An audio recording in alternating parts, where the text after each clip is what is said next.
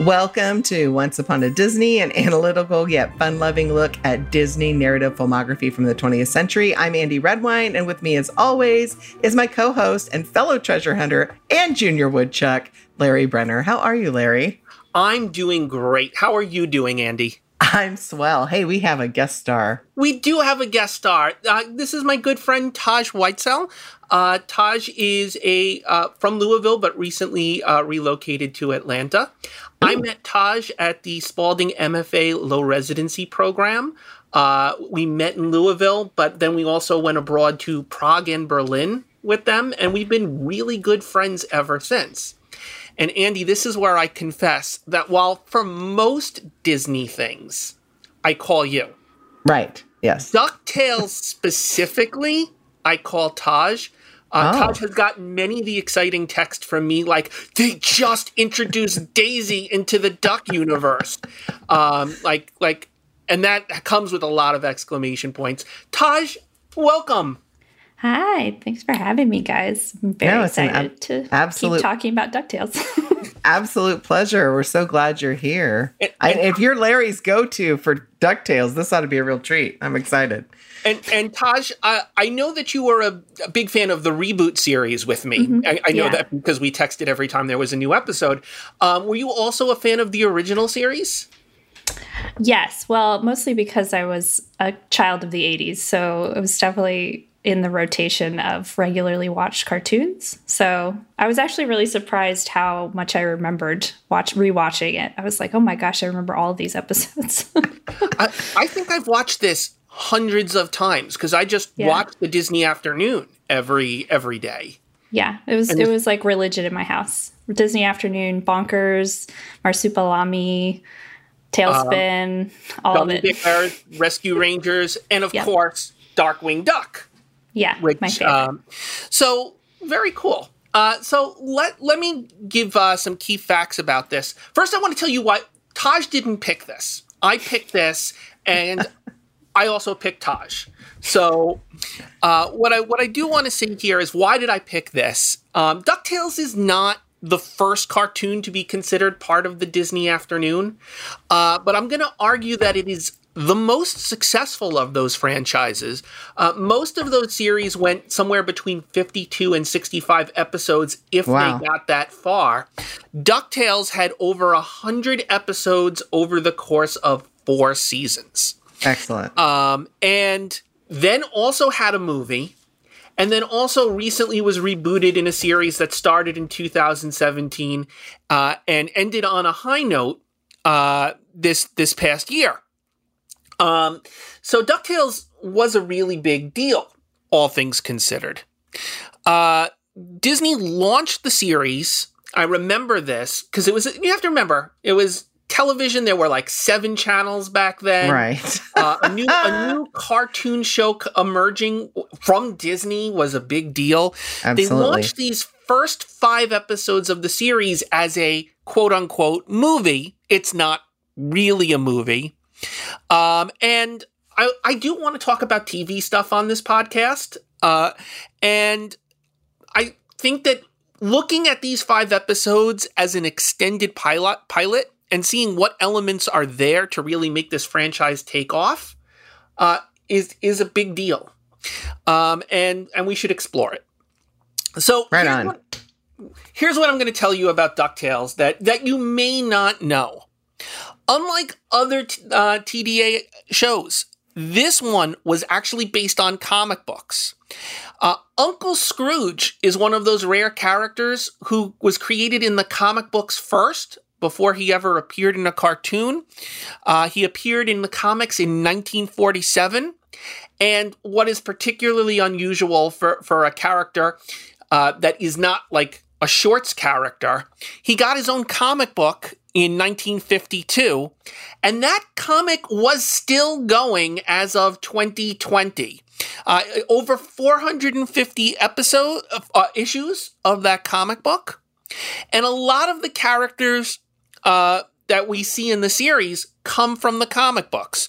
Uh, the Beagle Boys originate there. Gyro Gearloose uh, eliminate who we see briefly in this series uh, begins there and eventually gets his own comic book Uh, Flintheart Gold, Flintheart Glomgold, and Magica De Spell, who sadly is not in these first five episodes, um, also originated in the comic books. So when we're talking about intellectual property, DuckTales did not come from nothing. It actually had a significant uh, following there. Uh, and and those are my facts about DuckTales. Uh, and cool. since we're mixing it up and I did the key facts, do you want to tackle the Ma Nishtana? I do. I just want to make sure that our listeners know that they're watching the first five episodes of the original DuckTales series, not the movie that's on Disney Plus. That's a different, even though it's Treasures of the something, it's Magic not the lamp. same thing. Magic Lamp, it's not the same thing. So you might get a little derailed as I did when I was trying to watch this. Um, and I actually, I, I first I was like, oh, this is a reboot. This seems really, wait, this is really recent. Oh, this isn't it. No. So I watched the reboot first, and then I found the movie, and I watched the movie, and that wasn't the right movie. So we're talking about the first five episodes of the uh, original DuckTales series. Okay. So with the Ma Nishtana, for our listeners, again, the Ma Nishtana kicks off the four questions of Passover uh, why is this night like all other nights, right? Different and from so, all other nights. Different from all other nights. Sorry, my bad. Not yeah. So for Larry and Taj, why does this pilot start where it starts instead of maybe somewhere else? Because he gets the nephews, right? Like uh, Donald has joined the Navy, as all good sailors do, and uh, he can no longer take care of the the t- triplets, Huey, Dewey, and Louie. Um, so he's leaving them with Uncle Scrooge. And yeah. we're not really sure how that's going to go. right. Um, I mean, the opening of this is we don't actually start on the nephews, though, right? We we start with uh, Uncle Scrooge, and we, you know, putting this in context of the time period, Mickey's Christmas Carol had just launched Uncle Scrooge into some celebrity, right? Uh, we see that this is not a redeemed Scrooge who's been through through the the Christmas past, present, future situation. He is still greedy. He is still stingy. When people ask him to donate to charity, he's not interested. When he's offered a free sample of cheese, he says, "Can I have more than one?" and he takes it all. Uh, we, we we really they really sell us on the flawed aspect of this protagonist right from the start that that right. he is he is a character who has not yet awakened in a way. Well, like in in any series, we have to meet the characters and establish their flaws, right? If we don't, we don't, and we need to know that fast. That's fast exposition. There's almost two types, and we'll talk about this a little in a little while. There are almost two types of exposition in this little series. One where we, you know, spell out for children what exactly is happening in the scene, and then others like this where we can actually see it. And um, and that, yeah, so there's also sure. um, a really nice moment in that Scrooge intro. Like there's a ton of like character work being done there, but there's mm-hmm. a really quick moment that I didn't catch till the second viewing where he's like, "Oh, I got I'm going to have to pay for a taxi." right. And he looks into a phone booth and finds change to pay for the taxi.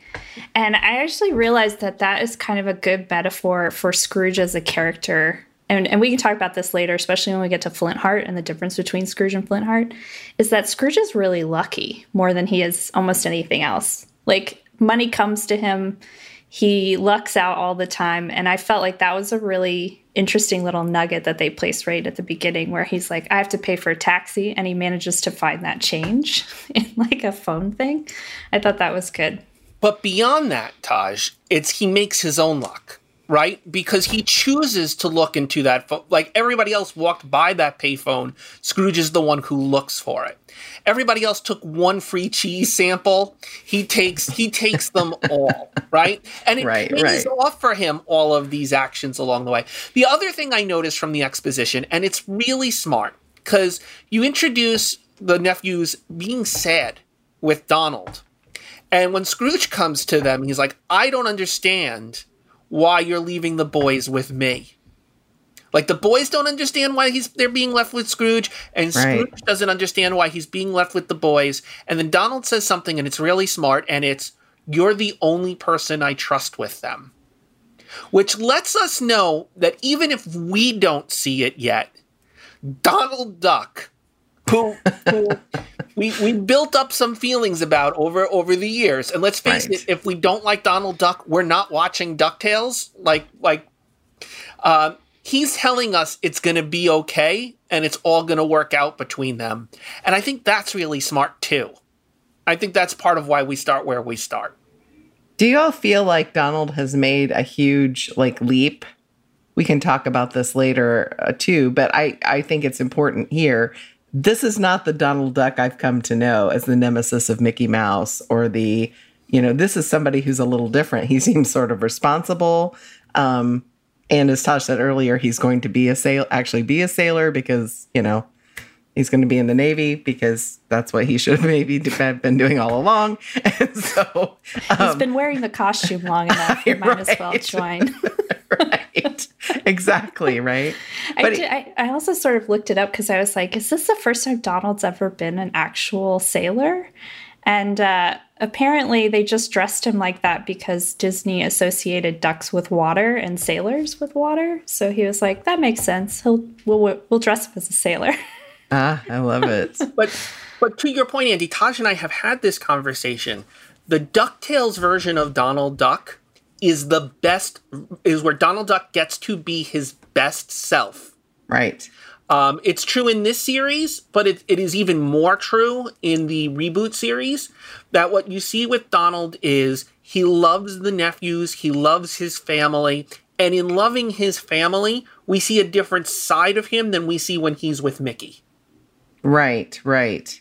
He he definitely loves his family, whereas Scrooge McDuck has sort of a lust for money, and he's going to have to make a decision. It's you know your money or your life, right? And so, which which is more important for him? And and they, again, that's established really quickly, I think, in this early early episode. Yeah, I agree. All right, let's move on to structure and plot. We've got five episodes, each of which has to be self contained. And again, it, they're all connected, though, through a couple of devices, which I'll talk about in a little bit. And then also this overall Lost Sons storyline. Um, Larry, why why did that happen? Do you think? Well, uh, I have I have a couple of theories on this, uh, but the first that I want to say is, look, when they made this, they knew it was going to go into syndication. The, the plan is for this to be the Disney afternoon. And the worst thing that you can do, at least the thinking at the time was, if you create episodes that have to be watched in sequence in order to understand it, if you have to binge the episodes, you're going to lose your audience. So if that first week of the afternoon, uh, you start on part three and you're going, ah, I feel like I've missed some stuff. I don't, I don't really understand what's going on. You might not come back to Ducktales ever. Right. So so by setting it up that they're basically five self-contained adventures with a little bit of a meta plot connecting them all together, uh, you, you have the best of both worlds, at least for the time period uh, in which children are watching TV in the 80s. So I think that's a big part of it. But we would never make a movie that looked like this and put it in a movie theater. Oh no, no, no, no, no, no, never. And um, I, I want to strongly recommend if you're watching this, watch one episode a day for five days. Uh, it is it it is a lot to watch in one lump sum. right. Taj and Andy are both nodding. Agree. No, I and I get that you know you don't really want like film students modeling their feature movie screenwriting in this way. Um, you know, this isn't a movie in the movie sense. There's a lot of things in between that are connecting them. There's, you know, uh, but you could certainly make a pitch or even write like a proof of concept in this way, right? You could write something a little thick. You could play with who works best as a protagonist, and then you kind of hone in where the magic of the story maybe truly lies. Um, I think we also want to talk about where the function of each episode is. Um, we want to talk maybe function and story, but also the purpose of the episode. Why is each episode doing what it does? And, these, and, and I, yeah. That, that's great, Andy. And I think these five parts, uh, each of them is it does function as an extended pilot, and each of these five points is trying to do something here. Some sometimes more successfully than other times. um, so uh, the first episode, which is called "Don't Give Up the Ship," right. functions as our inciting incident, uh, as as Taj pointed out. Uh, it's got Uncle Scrooge. It's got the nephews being adopted by him. It's establishing the core premise of the show, and I think it might be the strongest of the five episodes. What do you Agree. Yeah, think? I agree. Yeah. Because it because it's really focusing on there are characters that are apart and they need to come together and become a family, uh, and uh, and I, I think it works pretty well, and and it's it's fun. We've got well in a very short time we establish the world of Duckburg. Uh, we we bring in the Beagle Boys and they're kind of goofy. Um, we we don't really go someplace on an adventure, but the adventure comes to Duckburg, and and really, uh, I I I think it works really nicely. It sets up the key relationship in the series, and allows us to to go a little bit further. Do do either of you want to say something different about Don't Give Up the Ship, or No, I was going to say, like, especially at the end, you know, we sort of see the deficiencies with Scrooge that he needs a family, that he does not have particular kind of love in his life. But at the very end of the episode, they actually articulate that and he realizes it as well, right? Like, he's been keeping the boys in the attic and not spending any time with them because he just views it as a burden, not necessarily like an opportunity for growth. Um, that Donald has placed on him in in the ways that like Donald has been able to grow by being a parent to the triplets. So, sort of at the end where he's interviewing at the candy factory and she's like, "Who's your family? Who who do you care about?" And he starts to realize he probably doesn't have anyone. And so then he latches onto the concept of, "Wait, I have the nephews. You you should meet them. They're great. They're just like me." Um, so it's sort of nice to see him come to that realization at the end of that episode as well, because we, we know that he has a problem, but he doesn't. Yes, he, he is the character who doesn't realize he's lonely. He even says to Duckworth at one point, he says, You know, the thing about the boys that drives me crazy the most is how much they remind me of me. And and what, what does that really mean? It means that Scrooge's real problem is with himself and not with the boys at all. And I mean that's that is deep for for uh, a three three p.m. after school cartoon show for for your protagonist to have that realization in the first episode. Uh, but it, it's a it the first episode is filled with sweet little moments like this, and and really what's nice for characters that are generally considered to be static characters. You know, Mickey Mouse doesn't really grow and change. Goofy doesn't really grow and change. We don't. We see Donald making a life cho- a choice in his life to grow and change and that is forcing both Scrooge and the nephews to grow and change and they're establishing these are not static characters they're not flat they're round and a Right, cartoon show with round characters that's I mean it's been done at this point but but not a lot not with not with these kinds of they're ducks. Right right they're ducks. Um no i yeah and when scrooge says i i kind of thought about that too like when scrooge says they remind me of me. Um the boys have this tendency to get into trouble right?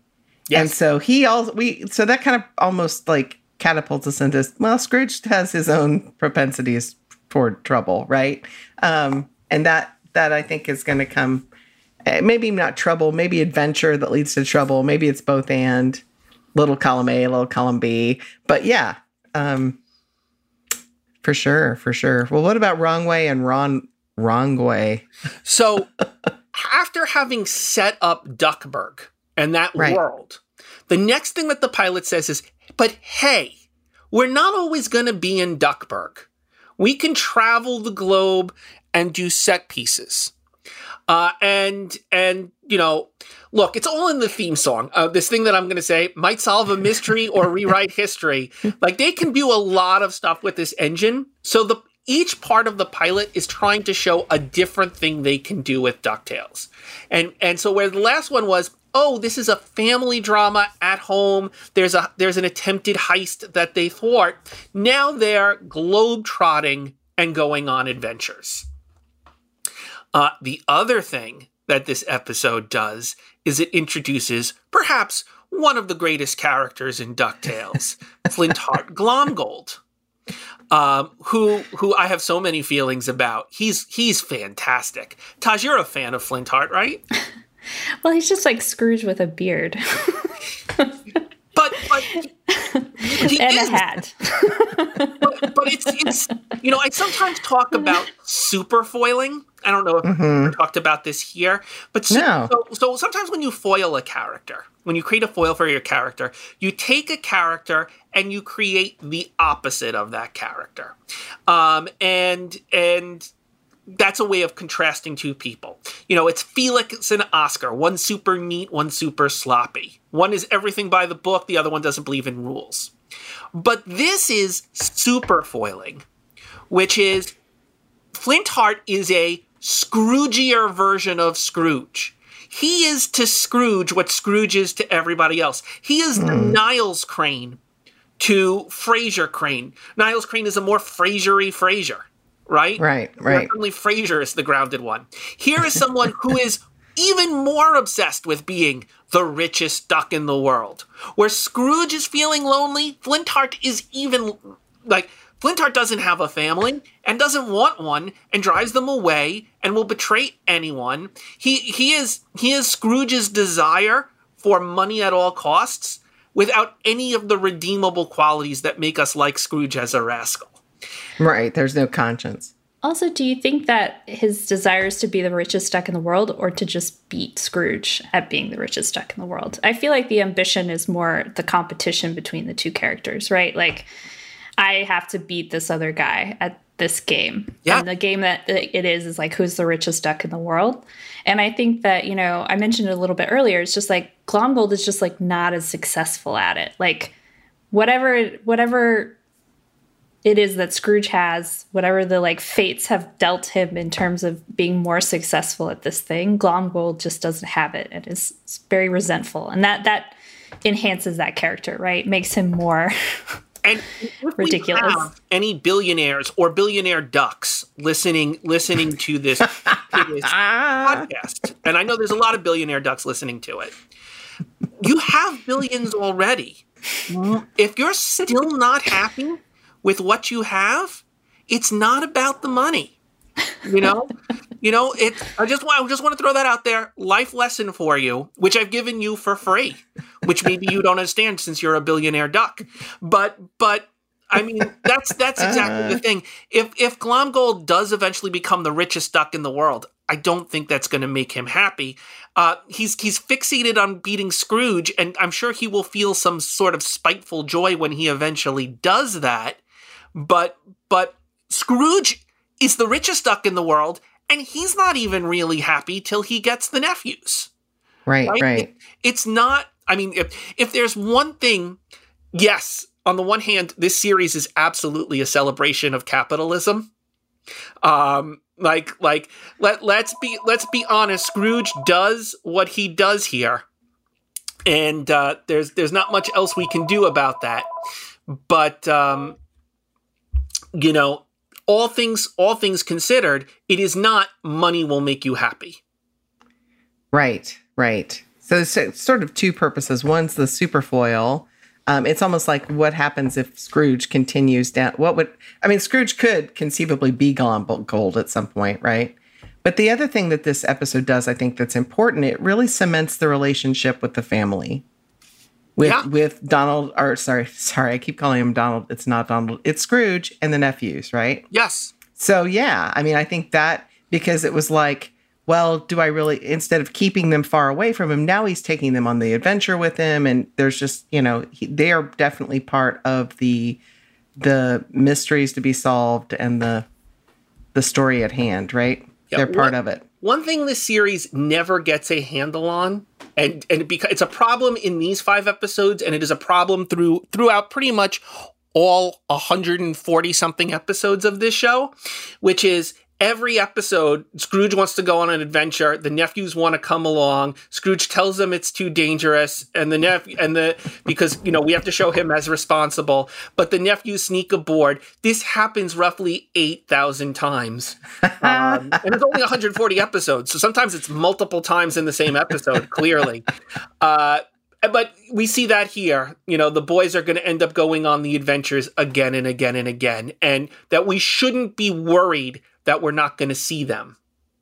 So there's a device that carries over from episode one. Um, there's something that kind of links these two, and the things that thing that links them is the map, right? Yes. Um, the thing we first start with the episode, we talk start talking about the map, which is a callback to the previous episodes. I'm just going to point those out as we go because I think that's important. If you're doing this kind of thing, you have to make sure you're calling, especially for children, but but even for adults, you've got to call back to that thing that that brings it's sort of a almost a it's almost a memory device that helps you remember where we are and what's going on uh, in the last episode. And I, I do want to say, my younger son who watched these with me, when when when Flintheart pointed out he had the chocolate version of the map, mm-hmm. Wayne went, "That's so smart.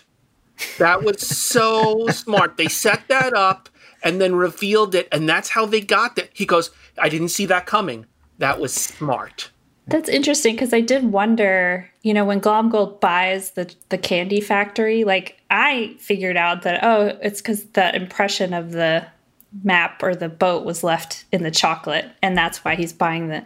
But I was like, would kids pick up on this? It seemed very um, sophisticated and subtle in a way that uh, pays off. It was, it was the gasp for him it was it yeah. was he didn't see it coming and and I live for to hear my youngest son gasp. That's that's like my favorite thing. When when I can get a gasp from either one of them, uh, that's the best. Fantastic. Uh, Let's move on to episode 3.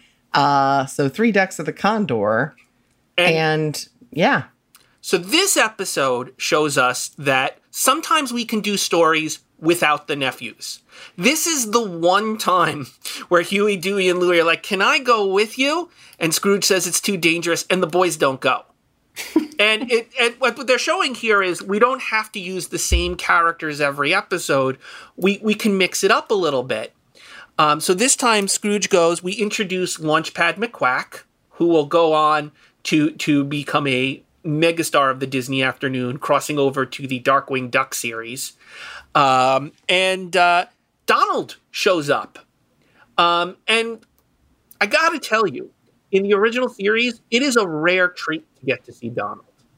Um, ah, okay. I, am not quite sure why he was on the side. It, sometimes it feels to me when I'm watching the original DuckTales that it's like they couldn't pay to get Donald for too many shows. he was contractually obligated for a certain number. Of, I don't. I don't understand it but it, it but hey donald's here.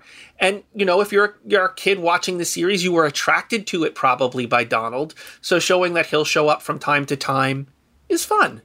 Yeah i was i was really surprised he was used so heavily in the first like few episodes of the series because i do not remember him hardly at all in the like canon of the show.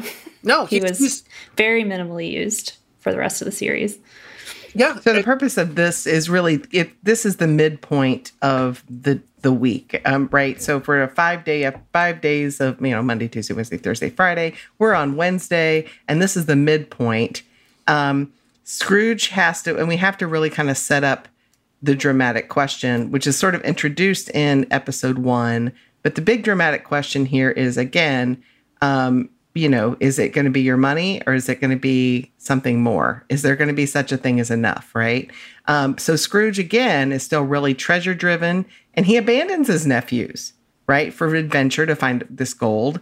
And that sets up this dramatic question that's going to, you know, continue to escalate until we get to episode five. Although let's point out when you abandons is a bit strong. He leaves he leaves the nephews with Mrs. Beak. He leaves them with a governess, and a governess who, in a Mary Poppins sort of way, Mrs. Beakley is a match for the boys, right? Like, yeah, yeah, it, true. it's very much Mary Poppins. That's that B plot where there's a mm. bunch of nannies applying for the position, but just the right nanny comes in, and she's the one who knows how to handle them. Um, and we'll see we'll see that develop a little bit more in the next episode. Um, but uh, I, I I'm quibbling with you. Um, but but the other thing I like about this is what we've seen in this in this episode is number one, Scrooge really is canny. He is not surprised when Joaquin Joaquin slowly uh, betrays him. He sees it coming when he tra- he he does a great job negotiating with Joaquin for the half of the map. Um, and he's honorable. He's like, look, I'll make this deal. Like that, that is a thing. He's like, all my business deals, I, I got earned every penny fair and square. He, he comes back to that mantra, even though he knows he's dealing with dishonorable people. Uh, right. He himself conducts his business dealings with honor. And uh, that's fun. He's also um, smarter than the smarties and tougher than the toughies. Yes, and later on, these they will also add sharper than the sharpies, right? Um, yes. Uh, when we talk about the future DuckTales, man, do I want to go into that with you, Taj, but that's not this episode. Should we move on to Cold Duck? Sure. So, um, and yeah, so this episode of the five, um, this one kind of bugs me a little bit, and because I don't really see it necessary to the whole story. Oh no, it's. Um, I think you could go from straight from three to five, and um, this it, it, feels like oh we have to have something for the girls now and it was yeah, really but I'll annoying. tell you this is the one that I most strongly remember from my childhood. Really? Is, is yeah, I think particularly the scene where they dress Webby as the other penguin girl. Yeah. Ah. I all of it has stuck with me very vividly. So it definitely did appeal to like a young girl of the age that was watching that show. I was like super into it. Yeah. I mean, there you go. Fair enough that's the function of this episode is to say, hey, you know, we've we've been a little boy heavy these these mm-hmm. first three episodes. Let's let's show that there are some female characters on this and broaden our demographic and make sure this is a show that girls will also watch. Right? But let's also uh, take every second we can to make fun of the girls and ha- what they can't do. And oh, right. Webby's a tag along, and Mrs. Beakley's how's she going to fight them by knitting something? Yeah, uh, it's pretty intense. well, I mean, so so I'm going to say this, and I, I actually don't mean this as an attack on the writers of of because remember time period 80s.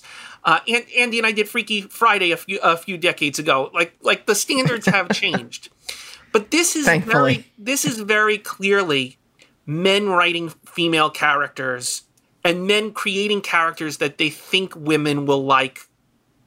Um, and oh, 80s Webby.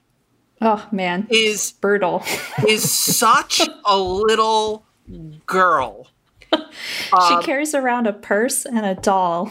And she's dressed, just like walking around. look, I have nothing against Pink. I have nothing against Pink. But when they call her a tag along, they're not wrong. Like I wouldn't invite Webby to play. Like when they're playing like hockey in in the dining room, I wouldn't invite Webby for that. Webby's gonna make us sit down and do a tea party, and in fact, that Webby likes crayons. Webby likes tea party. She is she is the girliest girl duck that that there could be, and and also not their equal. She she is. I don't know that she's younger than they are, but she reads as younger than they are. She does read that as younger. She I think maybe two years younger than they are. I think. Yeah. I, I would say also that the reason that character stuck out to me when I was that age or when I was watching that show, um, that was the dynamic I lived in, right? I had an older brother and I we lived kind of out in the middle of nowhere, so there's no one else to play with but him. And that dynamic was like, I want to play with you. And he was like, No, you cannot play with the G.I. Joes. You cannot hang out.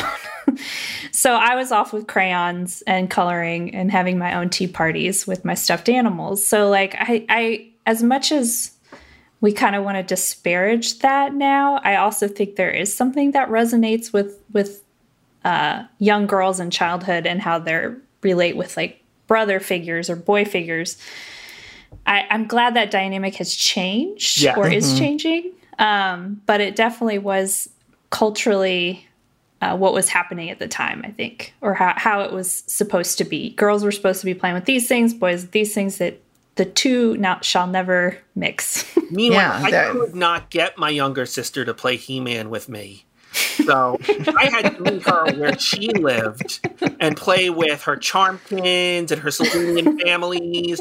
Uh, I, I, am I know a lot about the lore of Strawberry Shortcake and Rainbow Brite and Jem and the Holograms. So I'm just I'm just I'm just pointing out I'm just pointing out that uh, you know, it, it sometimes worked the other way. She was not into He Man, no matter how hard I tried. I she love it. Well, there. I thought. I think we're having- sure. I think we're having too much of a gold thing. So Yeah, uh, let's move on to to five. Five, which Um, is too much of a gold thing. Gold thing, that's right. Uh, big action set pieces, as, as you said in pre-production, Larry. Um, this, uh, and again, the purpose of this is you've got to wrap everything up. We've got to answer the dramatic question: Is it going to be money, or is it going to be relationships that will ultimately guide Scrooge? And he's undoubtedly beca- going to have to learn this lesson again and again, because again, we thought he learned it in episode one. No, he didn't. You know his but he's going to have to it's going to be again and again. Um and i think it's really interesting how they ask like they're really um explicit about the dramatic question because mrs beakley asks would you rather be a rich duck or a dead duck? Right. and so that's that's the i mean she really ups the stakes and um and then of course there are these great bookends. We've still we've got a different room full of gold to swim in and we're going to wrap these villains up But but I, I what I also think is interesting is it does set Scrooge up, and I, I don't I don't I don't mean this the way that it sounds, but that he like I almost want to call him an alcoholic with with money. He is the richest duck in the world. And yet, when he comes to this temple, this temple is not going to change his life. As the richest duck in the world, he has everything he wants, and like he's eaten oatmeal for breakfast, and and and the boys are in the attic. It's not going to change his life, and yet, it it it actually shows his obsession with making money is unhealthy, right, and destructive. in a that's gold fever sense. right gold Um, fever Gold fever. Yeah, and that he's not in control of himself. Um, and and yeah, I mean, obviously the episode is called "Too Much of a Gold Thing." Hey, I just got that. Um, he keeps finding he keeps finding treasure. That like he gets very excited when he finds the big gold coin that he's sitting on. Um, it's going to be so much. That would have been enough for him, but then he sees the temple.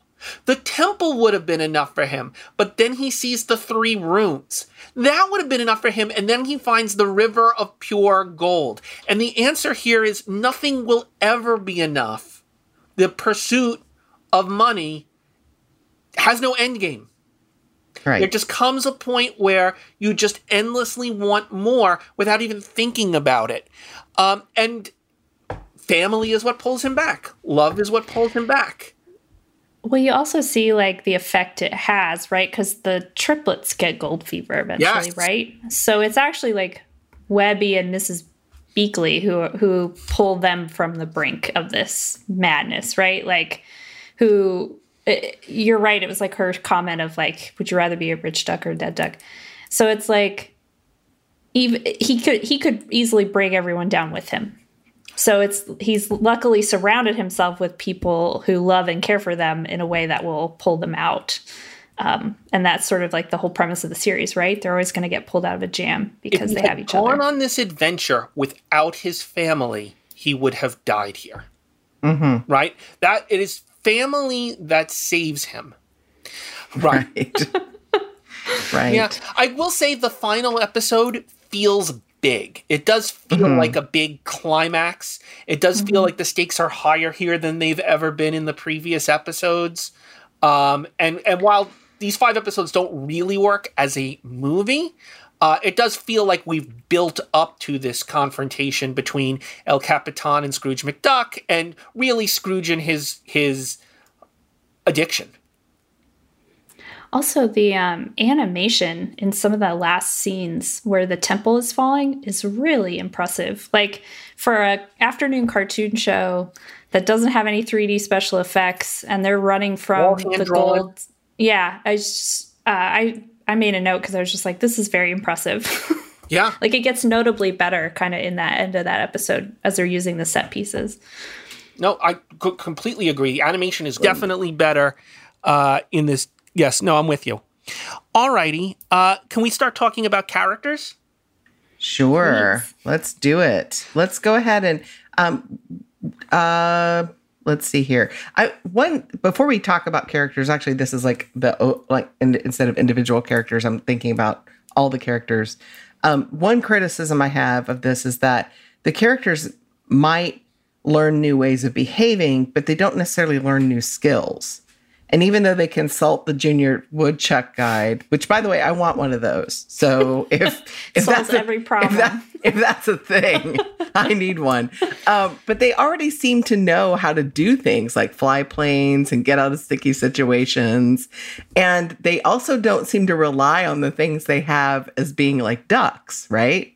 So they're like, yeah. "Oh, how are we going to get out of here? Perhaps fly, perhaps fly, or the water's rising. Perhaps you swim, right?" Um, so they're totally anthropomorphized there, but and they crack codes too easily. There's no trial and error, and I, I you know, you know, a ticking. There's no trial and error for a ticking clock, and I just think that's kind of a missed opportunity. But anyway, people are familiar with these characters, and so they're going to love the source material. It's going to be fine.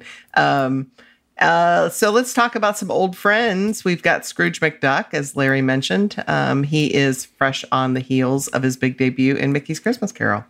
Yeah, and I mean, we've talked about him a lot, but it's such a brave choice to put him at the center of a TV series. Um, I can't, I can't, you know, there's all there's always been, you know, I'm fan of the Disney grumpy characters, uh, Grumpy, Merryweather, uh, Gruffi, Gruffi Gummi, you know, uh, Archimedes. I like those characters. They're always off to the side. Here we've got like we here we've got someone who's grumpy and stingy and set in his ways and stubborn, and he's our lead. And for for TV, I don't know that that had ever really been done before in cartoons. I can't think of I, just because I can't think of it doesn't make it true. But I I watched a lot of cartoons and I can't think of it. Well, I think it lends a lot to that thing that you're talking about with rounded characters, right? So it's a it's more of a eh, there's more room for Scrooge McDuck to grow than say like a Bugs Bunny or yes. a you know yeah.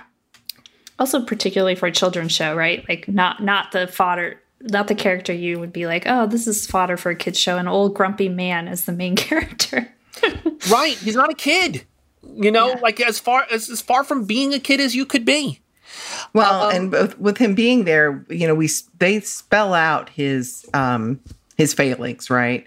Um, but there's not a lot of moral ambiguity. There's also a balance where we're not too didactic. Like nobody ever comes out and says to him, Scrooge, you're a terrible person. You're a miser and you're very lonely. And if you would just be willing to listen to the voice of reason, you wouldn't go through all this thing. Like they don't do the sermonette, right? We don't have that in there. So right. I think they do a pretty good job with that balance of like a little bit of exposition and telling us what's happening, but maybe not spelling it out completely so that kids can kind of follow along with what's going on. Yeah. No, I agree. Uh, I like him so much. He's cra- even though he's all of those terrible things, he's so charismatic. Like I yes. want to go on an adventure with Scrooge. Sure, I do.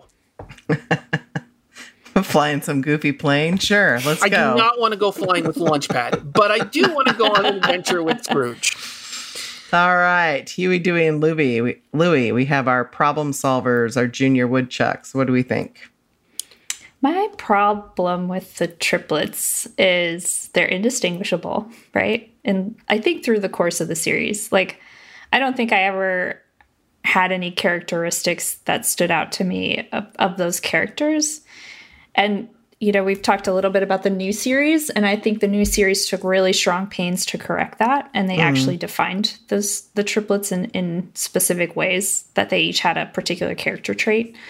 This one, you know, it's like if they're not wearing their hats, I don't know who they are. I, I mean, Taj, Huey wears red Huey wears blue and Louie wears green. What more yeah. do you need? So, so the, the the the question to ask, and I think you're right here, is: Do we get anything out of them being triplets rather than just combining all three of them into one character who is Scrooge's nephew? Uh, and the only thing that I can look, there's Disney canon. Huey, Dewey, and Louie existed before this. And I don't think they were willing to take the bold steps that the new series makes in redefining them. I think mm-hmm. I think mm-hmm. you're right, uh, Taj, that they're much better in the new series. Um, but but if if you had carte blanche and you could just uh, make them one character, I would say do it. I would say do it you certainly have a large enough cast. We don't need three. And we're not we're not playing on the fact that they're constantly like switching identities, or we're not doing a parent trap here. Mm-hmm. Um, you know, what are we getting from this other than the fact that you can make the character talk to themselves? One thing that I think some, that happens is sort of this principle of three that happens. Like one of them will slam into a wall, and then here comes the second, and then here comes the third, right? And three is always funnier than one, right? For what two two is not enough, four is too many, three is just right. And so um, I think that's kind of a built-in little, and they use that quite a bit. You know, like when they're parachuting into something or they fall into something. So I think that's helpful. And then they also talk in threes too. So they'll say something and then the second one will finish it and then the third one will finish it. So you have these like little mini principle of threes uh, throughout the entire little series. Has also sort of like the moment when um, the reason we know that Beakley is the right nanny is because she can tell the difference between the boys. Mm. Like she correctly identifies them. Mm-hmm. There, I believe somewhere down, I may be remembering this incorrectly. Somewhere down the series, they do an episode where Dewey has decided he's tired of being lumped in with Huey and Louie, and he reinvents his wardrobe. And I think he wears like a Hawaiian T-shirt and a Carmen Miranda style hat and sunglasses the whole episode. Um, but I remember that episode because it's the, like the only one I can think of where they even tried to make a distinction between the three of them. Do you know what's crazy? I think that's the only episode of this I've ever seen. The one that you just talked about. It's memorable. no, no, no. It is. It is. I mean, I was in high school when this came out. I was like, whatever, you know, it's fine. But like, yeah, like this, yeah. I mean, that's funny because I'm like, wait, that rings a bell. This other stuff, not so much, but that I remember. All right, Donald Duck. Uh, this is the best version of Donald Duck, and agree. It, it, it's shame we don't get to see more of it. But a Don- I, I, am all here for a Donald Duck who loves his nephews. Uh, I that's that's all I've ever wanted from him. Yeah, there's a really good moment too where um, the boys i think it has something to do with money and and scrooge was like didn't your uncle teach you anything about money? And they said well he taught us how to cross the street and how to brush our teeth and how to and it was like they were naming all these really delightful sweet parenting things. And i thought that was such a nice comment on like the difference between what scrooge how scrooge was approaching the boys and how donald took care of them right? Like he was sort of t- treating them as a nuisance and everything's about money.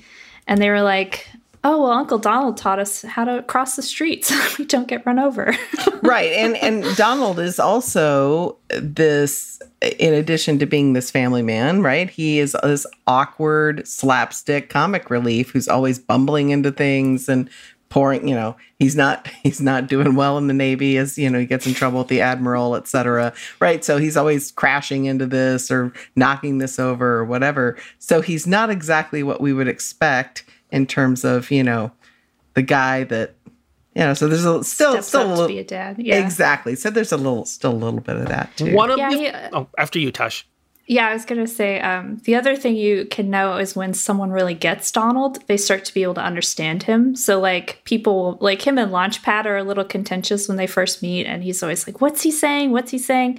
But then they sort of get a rhythm by the end of that uh, Condor episode, and he's he's now translating for Donald to other people. Right now, he can understand Donald. So, yeah, the closer you get to Donald, the you can literally understand him. Great observation. Thing that I always want with Donald that this this movie does not give us is the moment where Donald loses his temper and goes absolutely insane and goes into like a berserker barbarian rage and tears everything up. And whenever Donald is present, I'm always waiting for that moment. It is why I love Donald. Like watching him fight his temper and then that the glorious satisfaction when he gives into it and and goes mm. on a mm. destructive rampage. And I wish I wish we got that here. I wish at some point uh, in that third episode, like he, uh, I'm always talking about characters going Godzilla style loose on something. that I, I I love that, and I, I wish that happened where all of a sudden like Donald Duck is taking out the entire army of of tribesmen because because he's been pushed too far. Far. Okay, let's talk about some of these new faces. We've got Duckworth. Who's not a duck. Who's not a duck but is named Duckworth. This is more confusing. He is to me worthy than, of being a duck, The right? worst. this is, this is more confusing to me than the all of the goofy Pluto questions you could ever ask. Um, why is. He's Duckworth worthy named- of being a duck. He's Yes. worthy of being a duck. He's also a bit mean, right? Like I, I would say he's pushing uh, Scrooge in the wrong directions. So, uh, you know, there's in the first episode, he's the one who really is putting the hammer down on the boys in some ways and like disparaging them to Scrooge. So I always kind of wonder. Um, in the new series, uh, Duckworth is a ghost. I don't know if that's a spoiler to anyone, but I, I wonder if that was a deliberate choice because I found him to be kind of nasty. And I was like, I feel like he's holding Scrooge back uh, in a lot of the uh, scenes that he had with him. Well, and, and let's keep in mind, Duckworth is the employee, and and what kind of boss is Scrooge to have, right? Right. Like you're gonna get a butler who's somewhat resentful for you if if if we know from Mickey's Christmas Carol, Scrooge will, will give a lump of coal to Mickey to be hot on Christmas, and that is it. Um, so you have to. He he does seem long suffering to me, and now that the boys are here, his hard job has just gotten that much harder. That's right. That's right. Launchpad McQuack. I love Launchpad. I do too. I think he is the shining star of this whole little thing. I do yeah. too. I think that's why he had second life in uh, Darkwing Duck. He's just so lovable. Uh, I wrote that he's immortal. Apparently, that's his number one skill. Yeah, nine lives for a cannot cat. be killed. Yeah, I- I- nine lives for a cat, immortality for a duck. I do right? love the one line when when he's finally landed uh, the ship, and he goes, "I feel bad if I don't bring him in for a real launchpad McQuack landing." And then the ship falls off the mountain and crashes, and he goes, "Ah, that's better." He just it's it's not it's not even he's a terrible pilot. He is purposely a terrible pilot. He just loves crashing planes. Right. Um, but he's also he's it's, he's also what's what's fun about him is, is he's built big and strong and and those shoulders. He's built like a leading man, but he's the comic relief. Absolutely. And- yeah, and- they're playing with that for sure.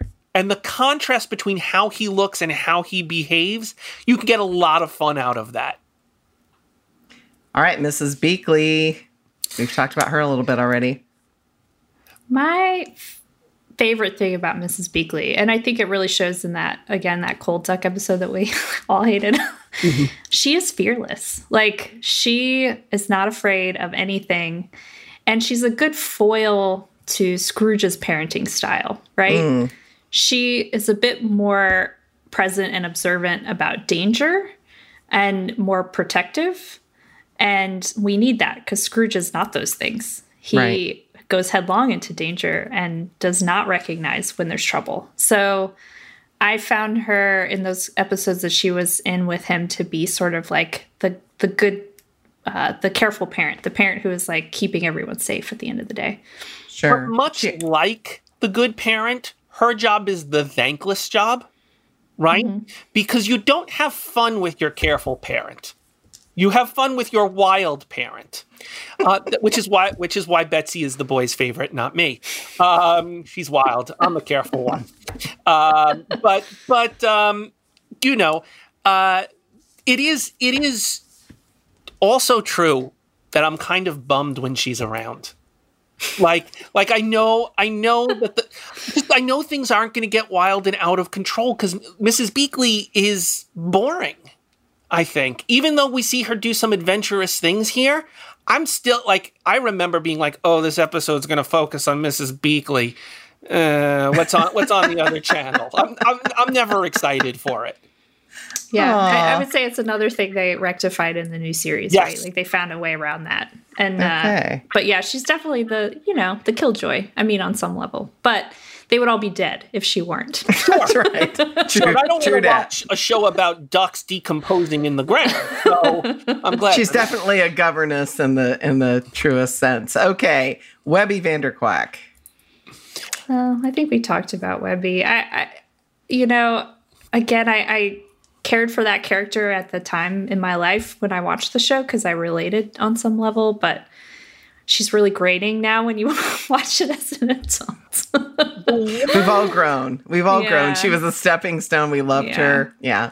All right. Mm-hmm. Well, And then there's the one, other thing. there's one thing yeah. I want to say about Webby is the All one right. thing that is remotely interested here is when she calls Scrooge Mr. Scrooge, and he says to her, "No, no, I'm Uncle Scrooge. Call me Uncle Scrooge." It is a sign that he is changing. He's been Uncle Yeah. Scrooge because his nephews are his nephews, but now he is becoming Uncle Scrooge to everyone. Hmm. Like his ability to love the nephews is extending to his ability to love Webby and and everyone's going to start calling him Uncle Scrooge, and and uh, that's something. That's not nothing. Yeah. yeah. Also, what Miss Beakley and Webby, when she comes for that job and he goes, How much to, do you charge? And she says, Nothing. About room and board. I go, Who is this person? Why is And she, needs doing some self esteem, right? Right. Yeah, I had a lot of questions about maybe the backstory there, but What's I don't know happening that on we'll, her we ever get. Yeah, I was like, no, I don't know if we'll ever get into Be- that, but my, it's a my family my family thinks that Mrs. Beakley's a gold digger. I wasn't going to say that, but now I am. All right. Wow.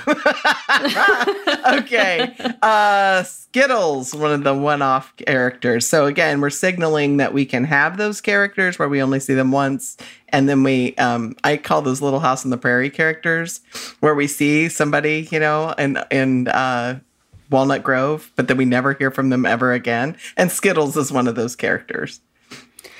I I like Skittles. I again, I was a little girl at the time, so that really appealed to me. A little cute penguin who liked colorful things. uh, but I also feel like I, she has a nice connection point if you think about it in terms of um, children who are differently abled in the sense of like interacting with other children because they set up this plot line like she doesn't have any friends um, and so they sort of build in uh, she meets Webby, she can start doing some social interactions, and then she can interact through like colors that she brings to the village, right? So I thought that was kind of a really sweet little metaphor for that character, even though she didn't have a long life on the show. I thought it was a good think- moment. I think Skittles teaches children an important lesson, which is if you are unpopular and have no friends, be granted wealth uh, in the form of like that parachute and the crayons, and watch how your life is transformed. Kids, if you're lonely, you should just try to get more money and buy friends. You'll get them that way. I love Larry will always immediately go to the cynical view of it. I am which is exactly which is exactly the advice that El Capitan took um, as we talk about these villains and how he probably became El Capitan. Um, and really, that kind of advice allowed him to last for 400 years as a matter of sheer will. Yeah, I, I made note of that. I was like, willpower, huh? Wow, I wish I could will will myself into 400 years of life. Although, although that That's rough. that is assuming he's not just a crazy person of, uh, who believes that. I mean, I think I think in the show we are supposed to accept that he has lived 400 because of his dangerous obsession, but you have to admit he's not the most reliable of narrators. Ah, Fair. He's also not particularly threatening with his like wheezing and his inability to like run without losing his breath. And his trench coat. yeah, it's Creepy trench coat. it's pretty creepy. He- Um, Look, I didn't have nightmares about about El Capitan. He is he is B list all the way. Uh, not particularly memorable, but he's supposed. Here's the real issue with El Capitan: is we have a better foil for Scrooge who does everything that El Capitan does, but better, and that's Flintheart Glomgold. El Right. Capitan is another character who unhealthily pursues wealth, but without the charisma and without the family and let's just face it, he's not a duck.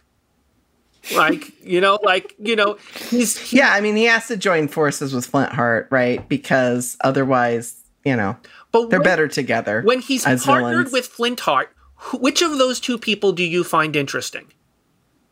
I find Flintheart interesting. Yeah. I'm Yeah. not intrigued agreed. by El Capitan. I'm intrigued by Flintheart. He Flintheart has that it quality you're looking for in a villain. This is personal for him. El Capitan just wants the money. Scrooge also wants, but it isn't personal. He's just been this deranged lunatic for 400 years. It has nothing to do with Scrooge. Right, right, right. and to right. sideline, I'm, I'm sorry, I'm on a rant. Uh, Go ahead. sideline your Bring it. villain with the personal stakes in the conflict in favor of a villain who is just doing business as usual is always a mistake. And P.S. We will never see El Capitan again uh, in the series, and there's no Oh, really? reason for it. No, he's still digging Ah. that hole. He's going to be digging that hole for 400 years, and and uh, I'm fine with that. I don't miss him. Scrooge has some. The, my one regret, Andy, is you don't you don't meet Magica De Spell in this pilot, Ah, uh, and she is a fantastic villain. Scrooge has fantastic villains. El Capitan is not that. all right. No, and you can tell the show knows that because they really don't explain him in any way other than he's goal like, motivated for 400 years. Or he should go die. dig a hole.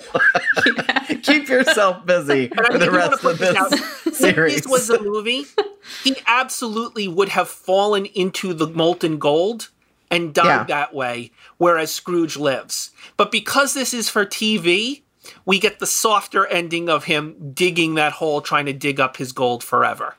Did uh, you notice though that these guys they uh the the thing I love about DuckTales is that they save their villains.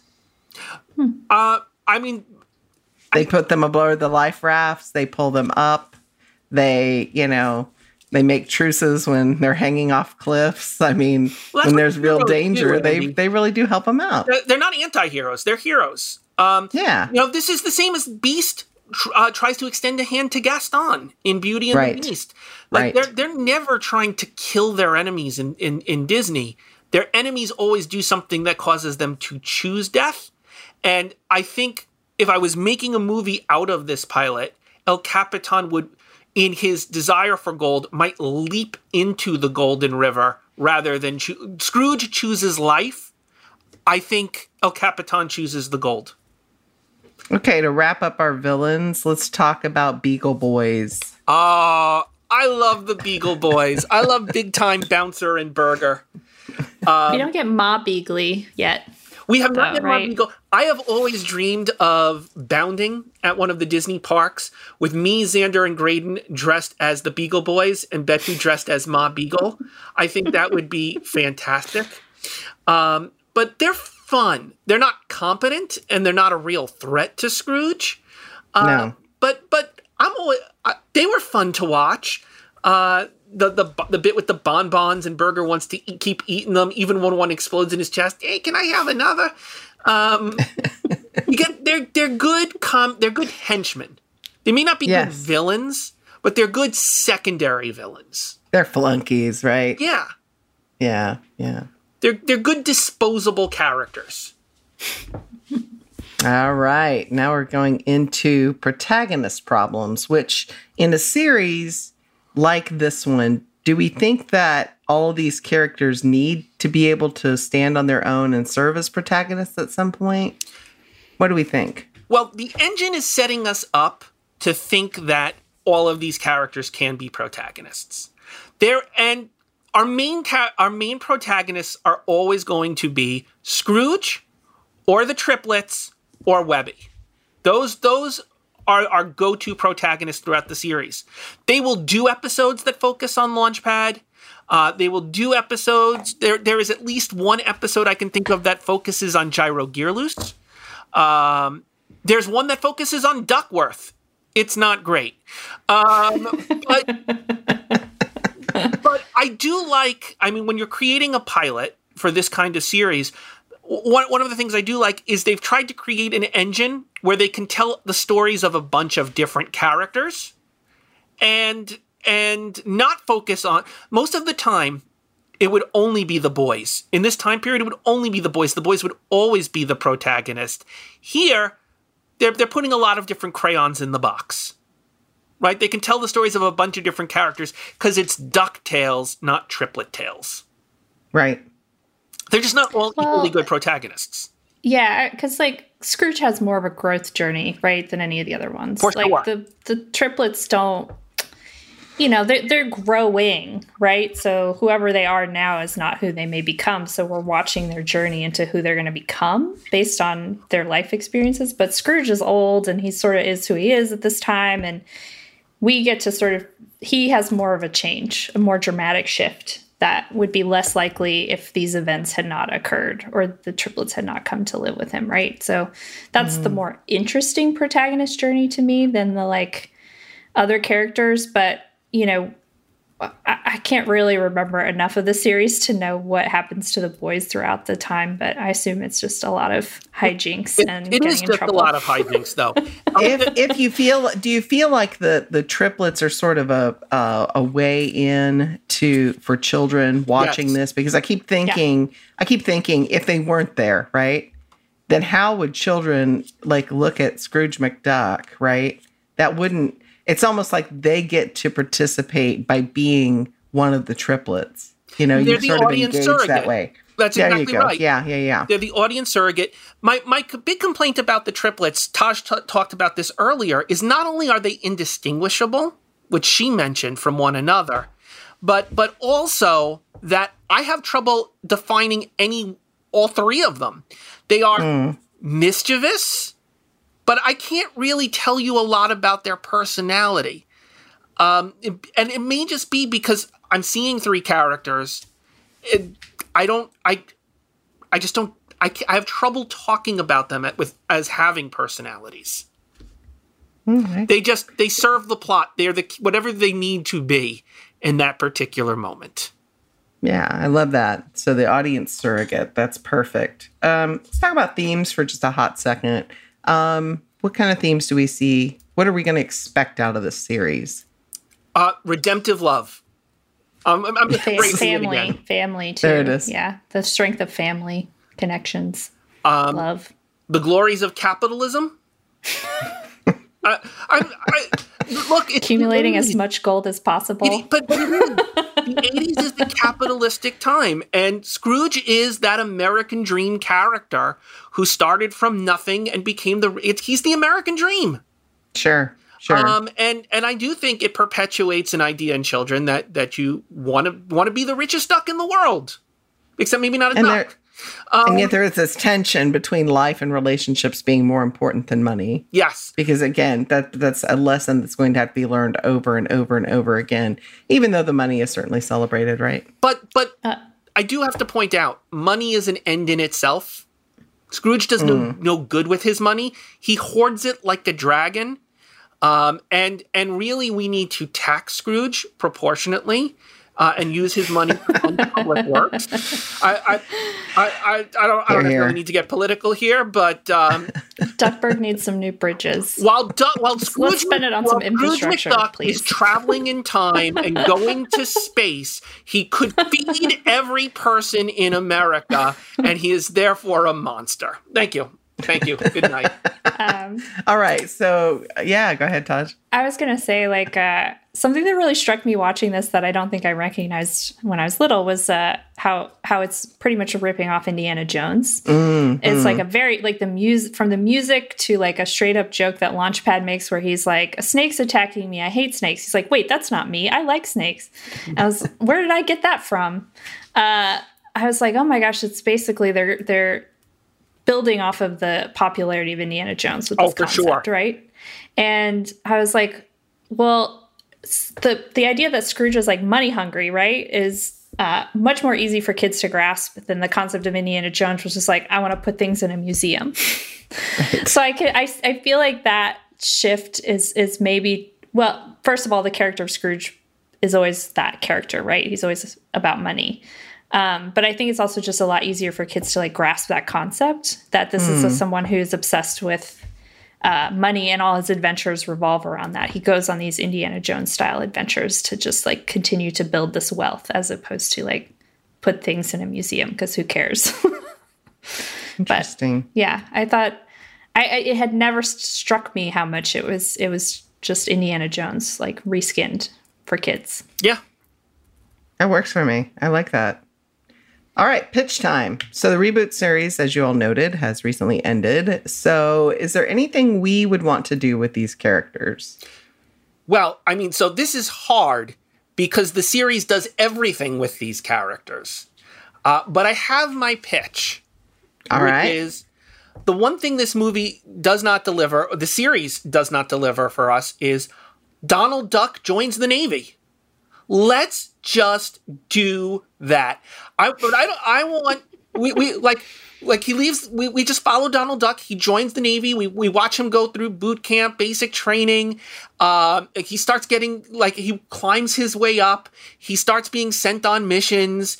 Um let let's let's see Donald Duck as an action adventure star uh, who has to conform to like let's see the mili- let's see the military industrial military complex change Donald Duck, but maybe Donald Duck also changes the military industrial com- complex, right? Ec- Uh, Excellent. I Donald Duck sees the world. He goes from port to port. Um, that's that's that's my pitch. I love it. Taj?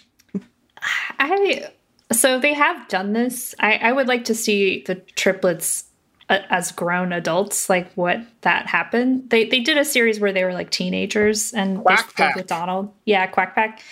But uh, I want to see how these formative years shape them into what kind of adults they would be and how they would handle parenting or uh, ha- especially to see their personalities fleshed out more as as grown adults might be interesting.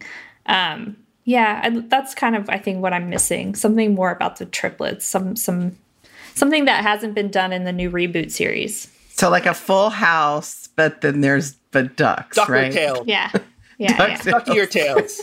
Duck your tails. I like it. So, my- so my idea is uh, a "Where in the World is Carmen Sandiego" sort of kids series, only with Launchpad McQuack going to actual Ooh. places and interfacing with real people, and sort of a Nat Geo kind of show. But it's Launchpad McQuack actually making crash landings into all these places. So- That's great. Love it. I just came up with a better More pitch. launchpad, please. all right, pitch, pitch your, I pitch your better better. This will be quick. pitch your better. All Young right. Scrooge McDuck becoming the world's richest duck. Ooh, there it is. Let's watch that journey. Let's start him with nothing and watch him climb his way to the top. I love it. Yeah, into it. Okay. All right. Taj, thank you so much for being our uh, Yeah. resident expert on all things uh, DuckTales. DuckTales. you Thanks. definitely I don't know have that- this. No, I no. would have ever considered myself the resident Ducktales expert. You I think you should put this on your CV. Are you kidding me? to my mind, and there was no person who was the second person on that list. I absolutely love this show. It's our show, and I still love it. All right. So, next week's episode, Larry, what are we doing next week? Goofy movie, uh, which is inspired by another uh, Disney Afternoon show, uh, Goof, Goof Troop. Troop. But you do not need to watch Goof Troop in order to understand a Goofy movie. Um, but but it, I'm excited. A Goofy movie is underrated, and it's Great pretty great. Is pretty great. great. I also have a request for our fans. Uh, if you listen to this episode, let us know if you want m- uh, more from the Disney Afternoon, or if you have ideas of stuff from the Disney Afternoon you'd like us to talk about. Go to our Facebook fan page and and, and let us know. Uh, we're curious about it. I'm I'm big on the Disney Afternoon. I'm excited. Yeah, I was gonna say if you think I'm a Ducktales expert, wait till you hear me talk about Darkwing Duck. Oh, we will bring you back, sister. You got it. awesome. And like Larry said, you can find us at our Facebook page, uh, Once Upon a Disney Podcast, and on Twitter at Andy Redwine and at Larry Brenner6. And again, yeah, if you have ideas for this show or any kind of pressing questions for us to answer, you can always drop an email into our mailbag at Once Upon a Disney Podcast at gmail.com. So until next time, friends, See you real soon. See you real soon.